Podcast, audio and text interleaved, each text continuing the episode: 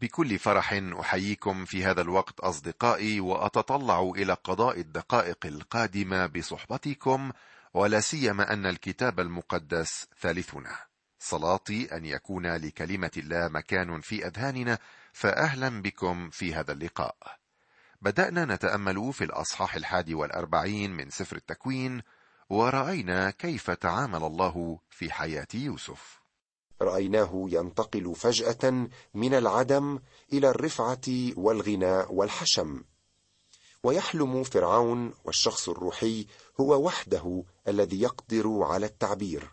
ذاك المتألم المتضع هو الذي منحه الله مفتاح السر. فلقد حان الوقت لكي تدق ساعة تبريره ورفعته. وفي نفس الوقت تمتع المصريون بنتائج تصرفه الحسن وحكمته فبدلا من قيام ثورة في البلاد بسبب المجاعة ها هو الله يحنو عليهم ويمنحهم طعاما. لم يكتفي يوسف بخدمة التعبير عن حلمي الملك تعبيرا مقترنا بالبساطة والوضوح تعبيرا ترك تاثيرا بالغا في نفس فرعون بحيث أيقن أن الأمر من الله. بل رأى يوسف أن الموقف يقتضي إجراءات سريعة حكيمة لاختزان الوفرة الكثيرة لمواجهة المجاعة القادمة. وهكذا من غير محاولة من جانب يوسف ارتفع من أعماق الألم والغموض ليكون رئيس وزراء أعظم مملكة في العالم يوم ذاك وهي كرامة ما بعدها كرامة. وإذا تأملنا في حالة يوسف وهو في السجن وفي موقفه الجديد هذا. لو راجعنا الخطوات التي سار فيها والحوادث التي اجتازها حتى وصل إلى ذروة المجد لا يسعنا إلا أن نشاهد يد الله وعنايته من الجهة الواحدة.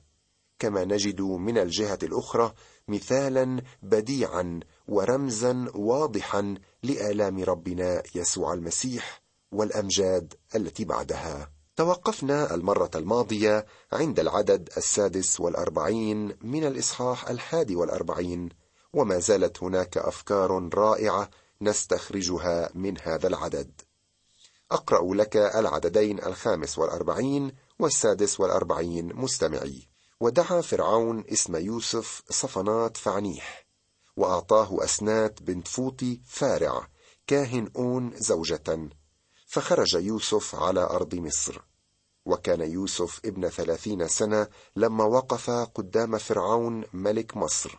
فخرج يوسف من لدن فرعون واجتاز في كل أرض مصر. هل تساءلت مستمعي لماذا أصر فرعون أن يستلم يوسف هذا المنصب المتميز؟ اولا لأن الله كان معه.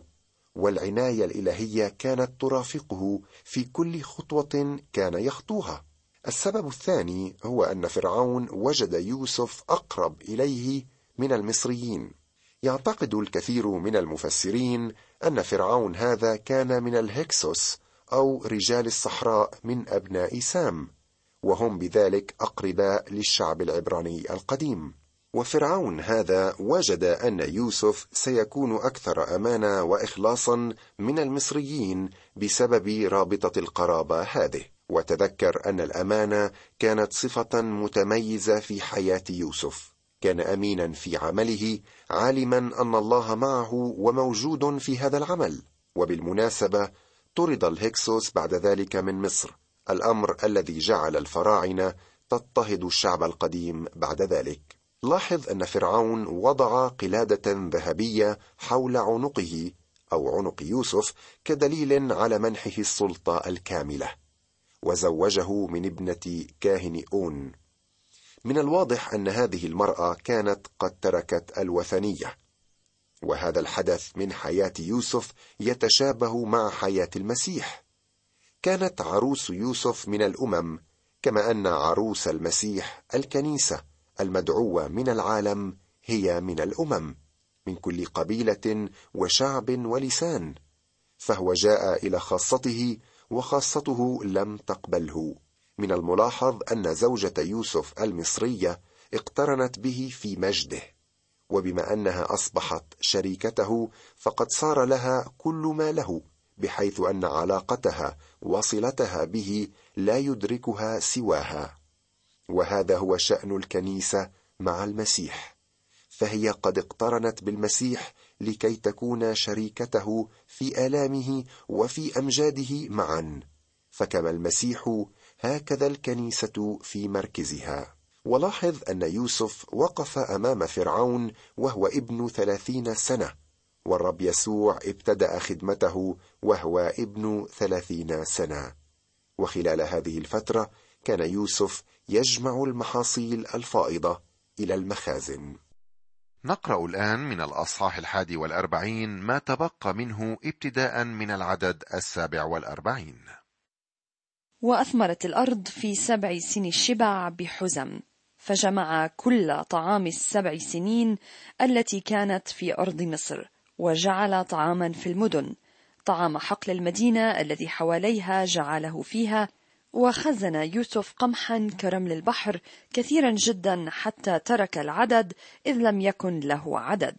وولد ليوسف ابنان قبل أن تأتي سنة الجوع. ولدتهما له أسنات بنت فوط فارع كاهن أون. ودعا يوسف اسم البكر منسة قائلا لأن الله أنساني كل تعبي وكل بيت أبي. ودعا اسم الثاني أفرايم قائلا لأن الله جعلني مثمرا في أرض مذلتي.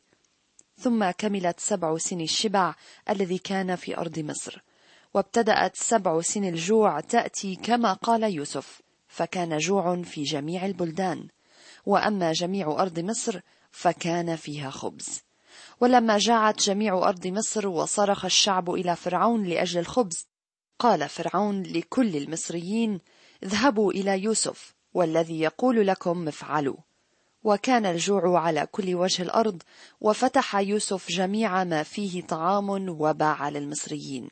واشتد الجوع في أرض مصر وجاءت كل الأرض إلى مصر إلى يوسف لتشتري قمحا لأن الجوع كان شديدا في كل الأرض. لاحظ أن يوسف جعل طعاما في المدن. كان يخطط مسبقا من أجل توزيع ميسر. يا له من مدبر حذق. وخزن يوسف قمحا كرمل البحر كثيرا جدا حتى ترك العدد إذ لم يكن له عدد. كانت مصر هنا سلة الخبز للعالم أجمع ويمكننا القول أنها تحت إدارة يوسف كانت أكثر من سلة واحدة. والآن إلى نسل يوسف وولد ليوسف ابنان قبل أن تأتي سنة الجوع.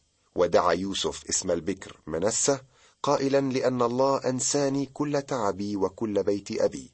ودعا اسم الثاني أفرايم قائلا لأن الله جعلني مثمرا في أرض مذلتي. ولد هذان الابنان قبل الجوع. دعا اسم الأول منسة كدليل على أن الله أنساه كل التعب الذي مر به. كان يشعر بالحنين الحارق إلى بيت أبيه في البداية.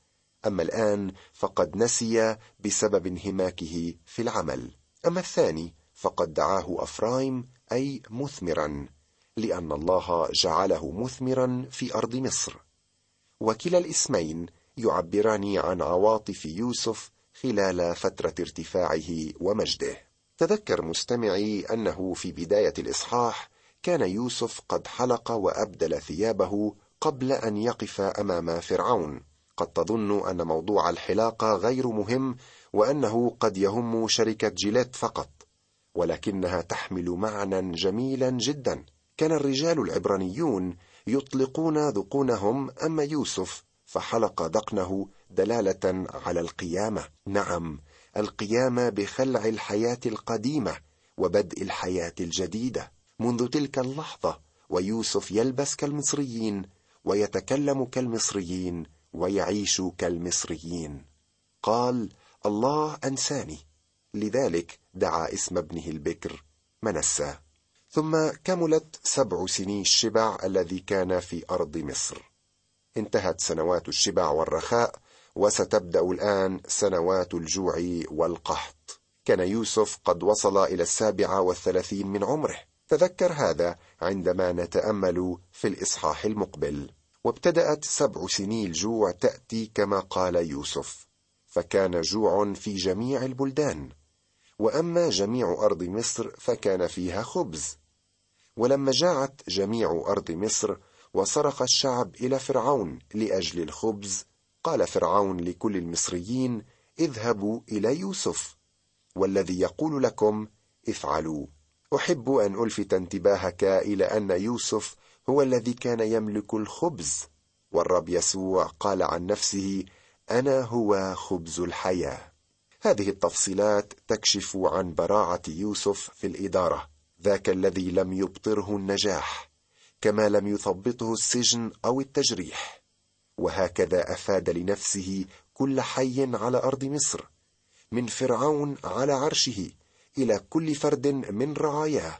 أفادوا جميعا من يوسف. وما أعظم ما تجلى من فرعون حين أظهر ثقته بيوسف ثقة لا حد لها بشخصه وإجراءاته حتى صار كلامه لكل المصريين اذهبوا إلى يوسف.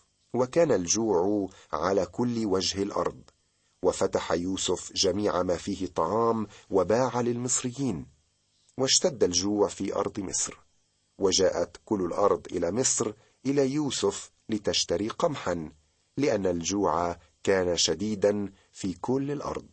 وبرغم أن الجوع كان شديدا ليس في الممالك المجاورة فقط بل في أرض مصر نفسها أيضا.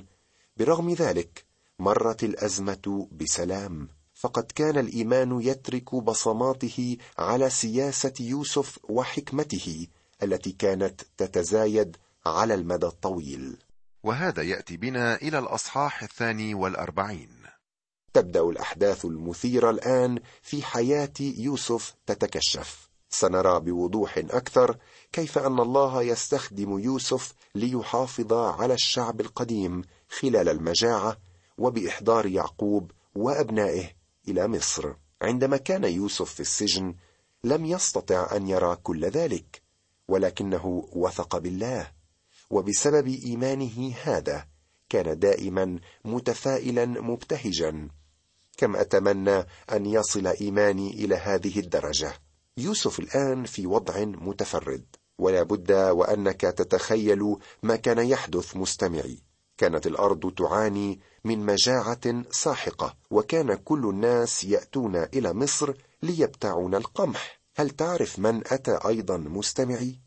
لقد أجبر الجوع يعقوب أن يرسل أبناءه العشره إلى مصر ليشتروا الطعام. ولكن لماذا العشره فقط؟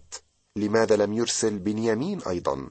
كان خائفا عليه ولم يكن يريد أن يفقده هو الآخر. ويتعرف يوسف على إخوته أما هم فلم يتعرفوا عليه. لماذا؟ لأنهم كانوا يعتقدون أنه قد مات ولم يحاولوا قط أن يبحثوا عنه. لم يتوقعوا أن يروه ثانية. أما هو فقد كان يتوقع رؤيتهم من جديد كما أن السنين طويلة قد مضت وكان عمره وقتئذ سبع عشرة سنة. أما الآن فهو في السابعة والثلاثين وكان يلبس كالمصريين ويتكلم مثلهم. دعونا مستمعي نرى ما حصل. نقرأ من هذا الأصحاح الثاني والأربعين الأعداد الثمانية الأولى. فلما رأى يعقوب أنه يوجد قمح في مصر قال يعقوب لبنيه لماذا تنظرون بعضكم إلى بعض؟ وقال إني قد سمعت أنه يوجد قمح في مصر. انزلوا إلى هناك واشتروا لنا من هناك لنحيا ولا نموت فنزل عشرة من إخوة يوسف ليشتروا قمحا من مصر. وأما بنيامين أخو يوسف فلم يرسله يعقوب مع إخوته لأنه قال لعله تصيبه أذية. فأتى بنو إسرائيل ليشتروا بين الذين أتوا لأن الجوع كان في أرض كنعان وكان يوسف هو المتسلط على الأرض وهو البائع لكل شعب الأرض فأتى إخوة يوسف وسجدوا له بوجوههم إلى الأرض. ولما رأى يوسف إخوته عرفهم فتنكر لهم وتكلم معهم بجفاء وقال لهم من أين جئتم؟ فقالوا من أرض كنعان لنشتري طعاما. وعرف يوسف إخوته وأما هم فلم يعرفوه. كانوا ينظرون إلى بعضهم البعض غير عالمين ماذا يفعلون بينما كان أبوهم يتحدث إليهم وقال إني قد سمعت أنه يوجد قمح في مصر.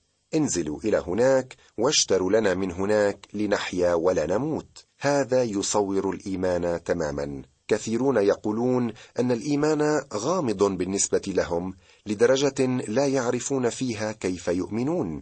لاحظ كيف كان إيمان يعقوب.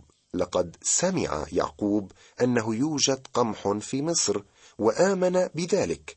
آمن أن ذلك سيحييهم ثم تصرف بناء على إيمانه هذا. انزلوا إلى هناك واشتروا لنا من هناك. صديقي هذا هو الإيمان الذي يخلص. قد تتساءل كيف أؤمن بالمسيح؟ عندما تسمع عن المسيح آمن به وتصرف على هذا الأساس. يقول الكتاب آمن بالرب يسوع المسيح فتخلص أنت وأهل بيتك. عندما تسمع آمن. هكذا فعل يعقوب وهكذا خلص هو وأهل بيته. والطريقة الوحيدة التي نحصل فيها على الحياة الأبدية أنت وأنا هي الإيمان بالمسيح. من الواضح أن يعقوب لم يكن خائفا على أبنائه العشرة بقدر خوفه على بنيامين ابن رحيل التي أحب حبا جما. والآن نأتي إلى اللحظات الحاسمة. وكان يوسف هو المسلط على الأرض وهو البائع لكل شعب الأرض. فأتى إخوة يوسف وسجدوا له بوجوههم إلى الأرض. أخذ يوسف بمراقبتهم. كان يعلم أنهم سيأتون لأن الجوع كان منتشرا في كل الأرض. أتوا وسجدوا أمام يوسف. ترى كيف كان شعوره وقتئذ؟ ألا ترى تحقيقا حرفيا لحلم يوسف وهو صبي؟ ألا ترى أن الحزم في طريقها للسجود لحزمة يوسف؟ ولما نظر يوسف إخوته عرفهم. فتنكر لهم وتكلم معهم بجفاء وقال لهم من أين جئتم؟ فقالوا من أرض كنعان لنشتري طعاما. هل تعرف لماذا كان يعاملهم بخشونة؟ كان يريد أن يمتحنهم.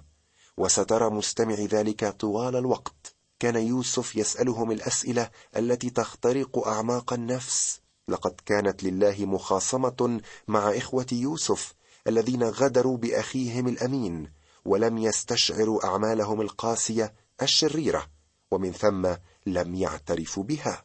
لكن الله في صبره العجيب وحكمته يعرف كيف يتعامل مع ضمائرهم ويقف إلى جانب الأمانة ويعاقب الأنانية ويطهر من الدنس. ولقد كان لقاء الإخوة العشرة ليوسف ذا أهمية في طرق سياسة الله الأدبية. نتابع القراءة الآن من الأصحاح الثاني والأربعين من العدد التاسع وحتى الثاني والعشرين.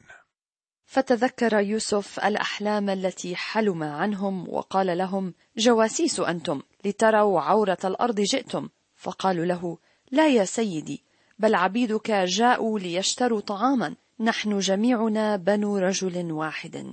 نحن أمناء ليس عبيدك جواسيس. فقال لهم كلا بل لتروا عورة الأرض جئتم. فقالوا عبيدك اثنا عشر أخا نحن بنو رجل واحد في أرض كنعان وهو ذا الصغير عند أبينا اليوم والواحد مفقود.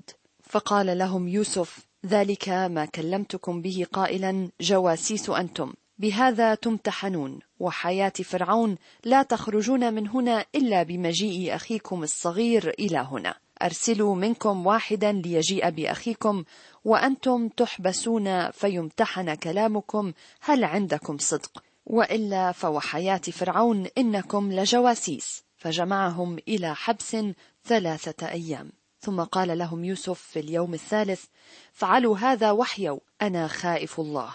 إن كنتم أمناء فليحبس أخ واحد منكم في بيت حبسكم وانطلقوا أنتم وخذوا قمحا لمجاعة بيوتكم.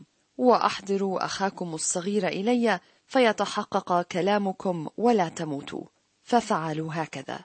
وقالوا بعضهم لبعض حقا إننا مذنبون إلى أخينا الذي رأينا ضيقة نفسه لما استرحمنا ولم نسمع. لذلك جاءت علينا هذه الضيقة. فأجابهم رأوبين قائلا ألم أكلمكم قائلا؟ لا تأثموا بالولد وأنتم لم تسمعوا. فهو ذا دمه يطلب. كان يوسف يحاول أن يجمع أكبر قدر ممكن من المعلومات عن العائلة دون أن يكتشفوا من هو. يا له من مشهد جديد ليوسف يثير في نفسه ذكريات وروابط قديمة. إلى جانب ذكرى معاملات الله معه منذ رأى إخوته لآخر مرة. فقد أدرك الماضي وميزه والحاضر والمستقبل ولو بدرجة ما. وأما هم فلم يبدو منهم شيء صواب. ومع اختلاف المواقف والمواقع لم تصعد عليه روح الانتقام لكنه كان يخاطبهم من موقع الحاكم. كان يوسف يحاول أن يتصل بأخيه بنيامين بشتى الوسائل فقد كان أخاه الوحيد من أمه ولكي يرى بنيامين تصرف على النحو التالي. فجمعهم إلى حبس ثلاثة أيام. لكن خلف غضب الحاكم تكمن عاطفة الرحمة من أخ يخاف الله. وبعدما قام اليوم الثالث اقترح أن يبقى أحدهم حبيسا وليطلق الآخرون ومعهم قمح لمجاعة بيوتهم الأمر الذي لم يكونوا يتصورونه. بشرط واحد أن يعودوا إليه بأخيهم الصغير. وهنا أصاب قلوبهم وخزة خنجر. إذ هم يعرفون ماذا يمثله بنيامين عند أبيهم. ثم قال لهم يوسف في اليوم الثالث افعلوا هذا واحيوا. أنا خائف الله. كانت هذه العبارة التي نطق بها يوسف أنا خائف الله. كافية لجعل الإخوة يكتشفون من هو ذاك الذي يقف أمامهم. ولكنهم لم يكونوا يهتمون بأمور الله. كان يوسف لا يدع فرصة تفوت. دون أن يعطي شهادة لله كان دائما يعطي المجد لله كالوحيد الذي يقتاد حياته. على الأقل كانت هذه العبارة لتطمئن الإخوة بأنهم سيعاملون بكل عدل وقالوا بعضهم لبعض حقا إننا مذنبون إلى أخينا الذي رأينا ضيقة نفسه لما استرحمنا ولم نسمع.